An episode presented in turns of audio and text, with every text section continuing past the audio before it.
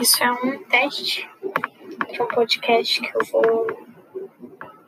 Assim, tá nos planos, né? Começar a gravar podcasts sobre diversos assuntos. Todos os assuntos mesmo, inclusive espiritismo e espiritualidade. o que for aparecendo de conhecimento na minha vida.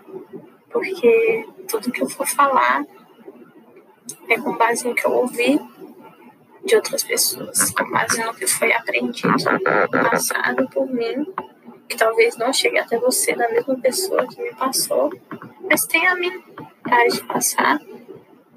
E aí você passa para outra pessoa que provavelmente não vai saber sobre mim, mas vai saber de você, sobre você.